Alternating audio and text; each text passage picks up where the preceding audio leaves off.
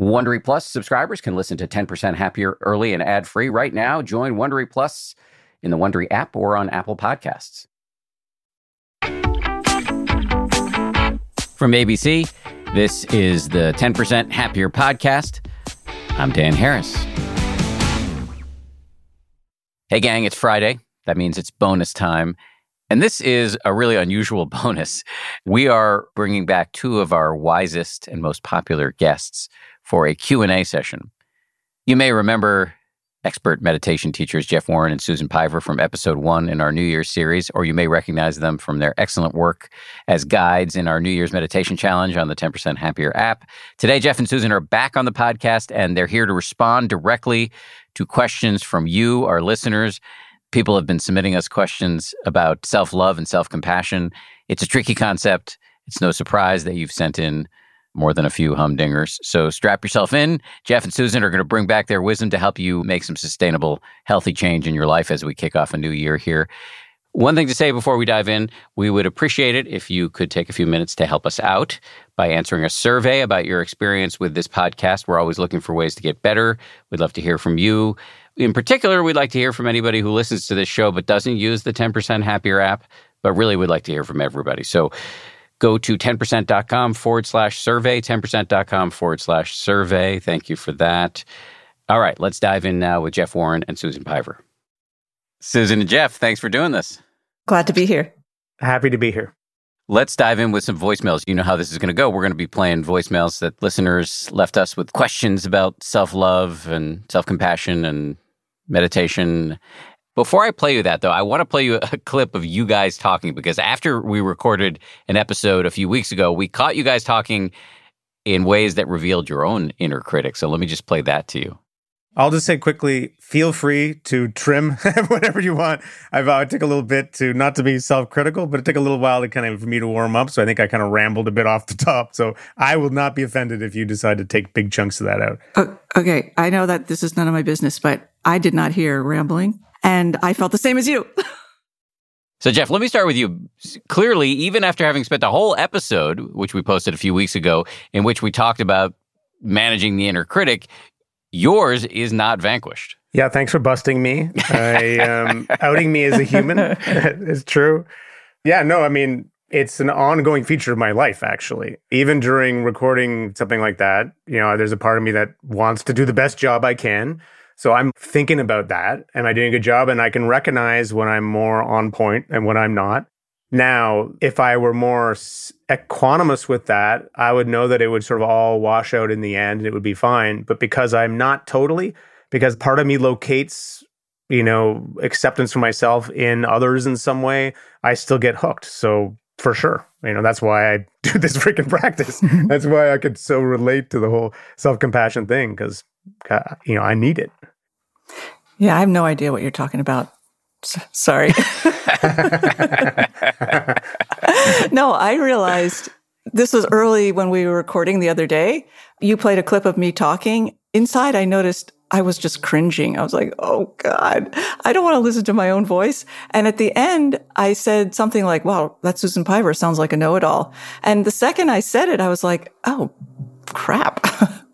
I just did it. I just dissed myself. And I did feel uncomfortable hearing my voice. And, and all I heard in it was, well, she sounds quite holier than thou. And I don't know how it sounded to anyone else. And I don't know if I'd heard it on a different day. I would have heard something else. But yeah, that's not gone. That's not gone. But what does seem more present in addition to the just like self owning constantly is seeing that I'm self owning I was going to say, where are these Elysian fields of perfect mental health? Who has them exactly? you know, you look around. I mean, actually, even when you spend time with people who've been meditating for a long time, senior teachers, their human foibles are right there. And I think that maybe there's some people who really have zero suffering in their life. I, I mean, how would you know? Um, I am skeptical. Super skeptical. Yeah. Uh, Dan, at one point in a past conversation, you and I talked about this. I went through a period in my life where I had a lot of panic attacks. And if I would tell someone about it, they would say, Well, you're a meditation teacher. Shouldn't you just be able to meditate? And I would be like, No, it doesn't change the truth of being a beautiful, messy, crazy, awesome human. And what meditation does enable you to do, it would appear, is to experience it more fully with a more open heart. This is such an important conversation. The conversation is sort of like, what can you change in your life and what can't you change? You know, for me personally, it's I have a diagnosis in ADD, I have a diagnosis in bipolar, I have this kind of tortured inner situation for many years of my life. And I thought meditation was going to cure me of that tortured inner situation, that it was going to bring my attention in so it was less shooting off in all directions, that it would bring my emotional life in, which has a natural up and down that can be quite wild. And it's been a very, very, very, very long process of realizing that it's not going to do that. It, or rather, it does sort of, but not in the ways you think. That in coming into accepting the weird way you're configured, so in my case, this particular sensitivity that's going to create a sort of volatility in my attention and my mood, in coming to accept that, then it shaves off all the suffering in the system that's amplifying those signals, that's making you more volatile in the mood, it's making your attention more strung out and desperate to find some place to land, you know? So, in other words, I had to learn to accept this complicated, messy person in order to really receive the gifts of that configuration. And I think that's what every one of us is facing in our life in a way. I love that you use the word volatility several times. And, you know, I don't know if anyone's ever read anything about alchemy, the ancient art or the modern art or any form of alchemy. But in the ancient art of alchemy, the first step in transforming something base into something precious is to introduce that substance into a state of volatility, which I have always found fascinating because it's sort of only when something becomes volatile can you actually reform it? So there's something uncomfortable and also powerful in your states of volatility. They're not something to be ashamed of. They're a base material that's ready to reform in some way.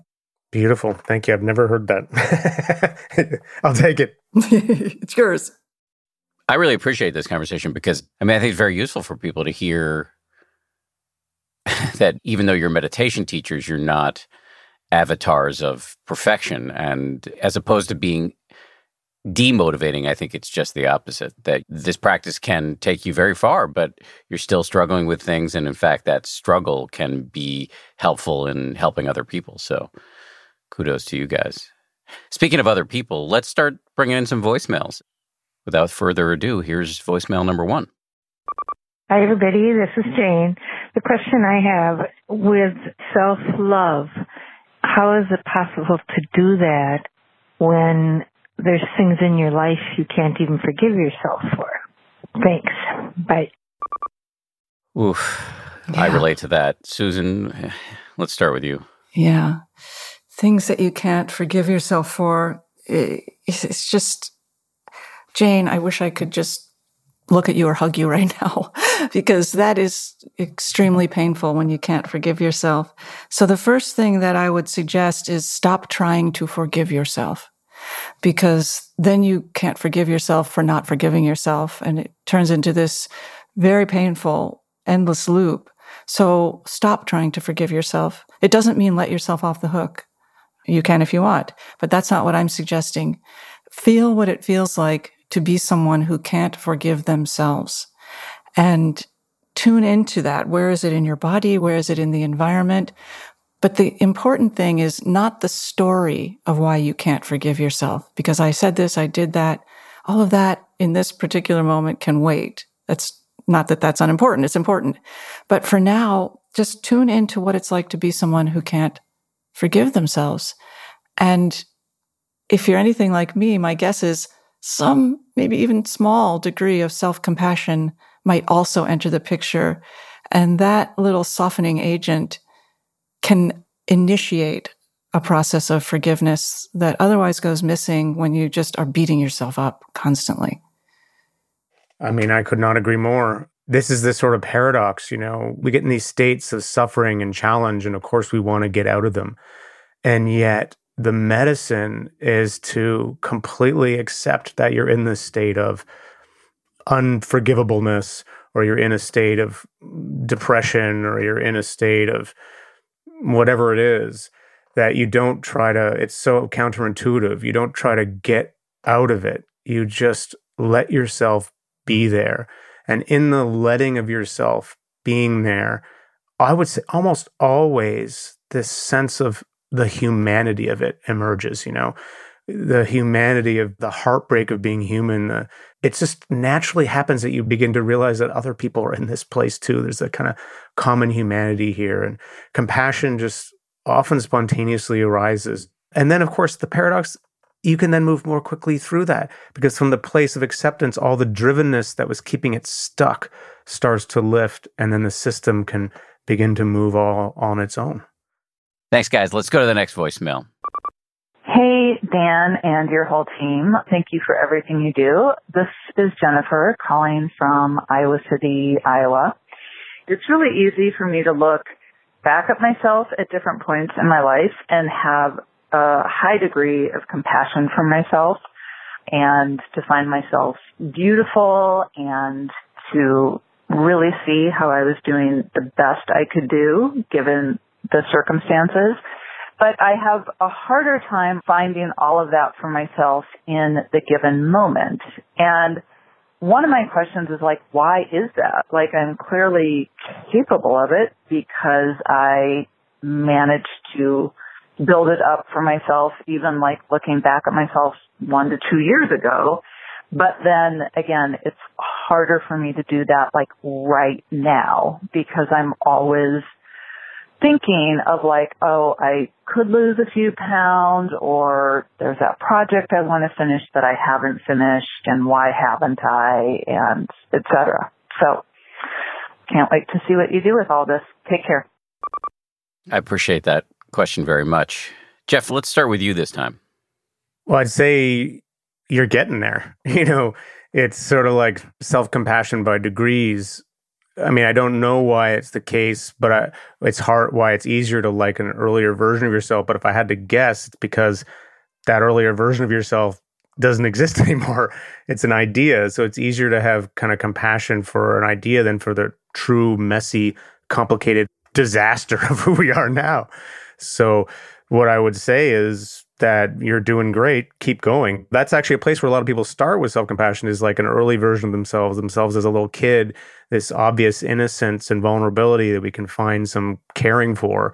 And then you can kind of march your way up through the different years until you work up to the person you are now. The person we are now, all the ways we kind of disappoint ourselves is intense. It's sort of triggering. So it is the hardest place you could say to begin from, but that's what the practice is. Yeah, it's it's interesting that you say, Jeff, that the person that you are having compassion for who was in the past doesn't exist anymore. That's really interesting. And what is this time lag that happens with compassion? Why could I do it for who I used to be, but not for who I am? Many of us have become wired to think that if I'm not constantly working or dunning myself or criticizing myself or pushing myself, the whole damn thing's going to fall apart that the glue that's holding it together is my self aggression, for lack of a better phrase. And is that true? I, I would encourage myself and everyone else to examine my. P.S. It's not. Um, Punchline. and then, just like with Jane, who couldn't forgive herself, it's a good place to start is you forgive yourself for not being able to forgive yourself. And when you can't have compassion for yourself, you could start with having compassion for yourself for not being able to have compassion for yourself because that's what's happening now and that's always a good place to start with what is happening right now. You guys are doing great un- completely unsurprisingly. Let's uh let's move to the next voicemail. Hi dan. Uh, hope you're doing well. I'm calling for some perspective on self-compassion and kindness. After years of working in the corporate world i'm now starting a new business and reflecting on how I was successful in that corporate world through my meditation practice and through talking with coaches, I realized I really had a perspective of continuous improvement. And what that meant was I focused on what could be improved, what could change, what was going wrong first. That's how I was successful in the corporate world. Now that I'm starting a new business, I really want a foundation for self-compassion. And I want to be able to celebrate wins first and look at what is working first and only changing maybe one or two things that is aren't working. And I'm having a really hard time enrolling myself in this idea. I think I'm still stuck on the idea that I need to hone in on what's not working in order to improve, in order to meet those same levels of success that I had in the corporate world. I would love your perspective on this. And I should note I am very positive generally and very positive with those around me. So this is really something that I do to myself. Thanks so much for all you do. I'm looking forward to hearing uh, the new challenge.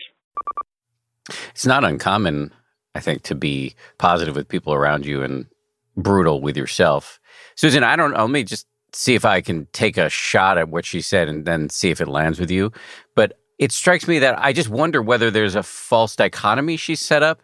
You know, we do a lot of, you know, on my team, various teams I'm working on with 10% Happier, we do a lot of what we call postmortems after a project. And we do both. We look at what went well and what didn't go well. And I feel like celebrating the wins and looking at the misses can work very well in concert. You don't need to pick one or the other. But I don't know, maybe I misheard her question. Maybe I'm taking it in the wrong direction. What do you think? Yeah, no, I, I, I don't think I don't think you misheard her. It, and it is really valuable to look at what went well and what went poorly. And a key part of what you said is as part of a team. So that situates the conversation in a different ballpark. And when you started your own business, and I speak from personal experience here, is having my, from having my own business, especially when it's new, it's so friggin' vulnerable. It's just so vulnerable. And you're as good as your last email exchange. Someone said they like what you're doing. Oh, this is going to work. Someone didn't respond. Oh, this is never going to work. So I think a place to start with self compassion is to recognize that when you start your own business, whatever the content is, you're telling the world who you are and you're stepping out from behind a corporate screen, a team screen, a, any of the screens. And it just carries with it a very intense sense of vulnerability. And to apply, I want to be different. I don't want to feel vulnerable. I don't want to feel the things I am feeling is like distances you from what you are seeking, which is a way of feeling comfortable in your skin, in your new business. And it's just not comfortable right now. And so, can you get comfortable with that in the sense of accept it, feel it, become curious about it before you try to change it? And I know that meditation can help because it teaches you how to ride waves, not how to dictate waves or change waves into other kinds of waves. So, and also I'll just close by saying, I feel you and kudos to you for being willing to step out in this way. And it's a big deal. Thank you, Susan. Let's move to the next voicemail. Hi, Dan. This is Teresa from Connecticut. Comparison is the thief of joy. It is this quote from Teddy Roosevelt that I use to frequently remind myself not to compare myself to others whenever possible. This is one act of self-love that I often turn to in addition to granting myself some solitude time every day. That time is used for self-care activities such as my daily meditation practice, my yoga practice, quiet walk outside, reflecting, journaling, and reading. My question to you is, are the things we do for self-care the same as self-love? Or is the latter a much deeper concept to consider? And how so? Thanks for offering this opportunity. Have a great day. That's such a great question. And I'm glad we have people who are smarter than me here to answer it. Jeff, what's your take?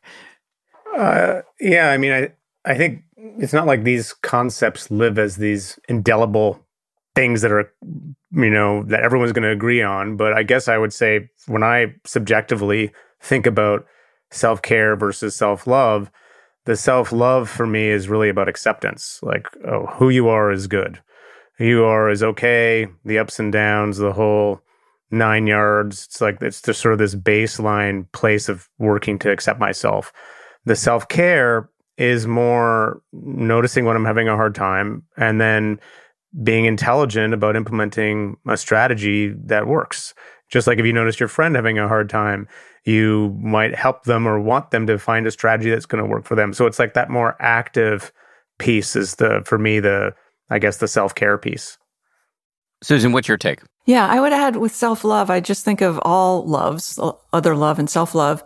It's a relationship and it has ups and downs. And it's useful to stay in the relationship and ride the waves when you feel good about yourself, not good about yourself. All of that can count as self love. And I agree with what Jeff is saying that self care is a more like boots on the ground. What do I need right now? Can I supply it for myself? And underneath that is self love, certainly, but self love is an umbrella that can embrace self care and more. You know, we talked about this when we did the full episode recently on the show at least for me, I can get hung up on the word love. And I think it's useful sometimes to dial down the grandiosity and think of it just as Jeff, I think, has referred to it as, you know, he used a different word than the word I'm about to use, but I'm not yet allowed to use swear words on the show. But giving a crap about yourself, he used a word that starts with the letter S. Um, and if you can just take it down to that, then of course, every shift in your chair as the great Mingyur Rinpoche has said, every shift in your chair, everything you do has that aspect of care in it. And the, just to say something about the living dynamic process of that care, you know, when you walk around with an attitude of basic care for the world, for yourself, it changes how you walk. It changes how you exercise. Like, oh, am I am I pushing myself too hard? Am I just like, am I going to just run over some limit that's actually going to hurt me? you know, there's this sense in which you start to just have this friendly, caring concern about you know every part of your experience starts to come out and that just is a, more intelligent and interesting place to live you know i can speak personally for myself it's been a more interesting and intelligent place to live inside that than it was previously just unconsciously shooting towards my goals and dragging my mind and body behind me like it was just being you know dragged behind a pickup truck hmm if that makes sense. Maybe it doesn't. That might have been a bunch of strange words, but that's your inner critic. But it actually did make sense. Uh, Agreed. So, guys, really appreciate you doing this as always. Excellent work, and thank you.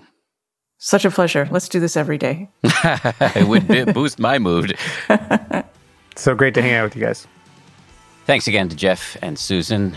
Thanks to everybody who joined the New Year's Meditation Challenge and the 10% Happier app. It was great. I'm sure we'll be circling back to this practice of self compassion a lot going forward. And I'm sure we'll be doing more challenges. We'll see you back here on Monday for a fresh episode. If you like 10% Happier, and I hope you do, uh, you can listen early and ad free right now by joining Wondery Plus in the Wondery app or on Apple Podcasts. Prime members can listen ad free on Amazon Music.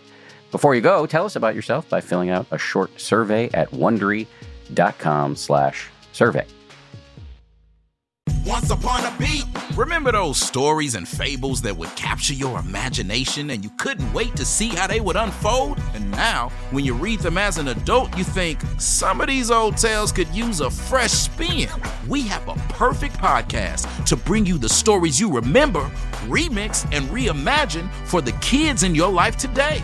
Join me, DJ Few, and my trusty turntable, Baby Scratch, as we spin up new tales in the New Kids and Family podcast, Once Upon a Beat. Yeah. Wondery and Tinkercast are bringing you a jam packed, music filled weekly party where hip hop and fables meet. It's Once Upon a Beat. Follow Once Upon a Beat on the Wondery app or wherever you get your podcasts. You can listen to Once Upon a Beat early and ad free right now by joining Wondery Plus in the Wondery app or Wondery Kids Plus in Apple Podcasts. Once Upon a Beat. For more than two centuries, the White House has been the stage for some of the most dramatic scenes in American history. Inspired by the hit podcast American History Tellers, Wondery and William Morrow present the new book, The Hidden History of the White House. Each chapter will bring you inside the fierce power struggles, the world altering decisions, and shocking scandals that have shaped our nation. You'll be there when the very foundations of the White House are laid in 1792, and you'll watch as the British burn it down in 1814. Then you'll hear the intimate conversations between FDR and Winston Churchill as they make plans to defeat Nazi forces in 1941. And you'll be in the Situation Room when President Barack Obama approves the raid to bring down the most infamous terrorist in American history. Pre order The Hidden History of the White House now in hardcover or digital editions wherever you get your books.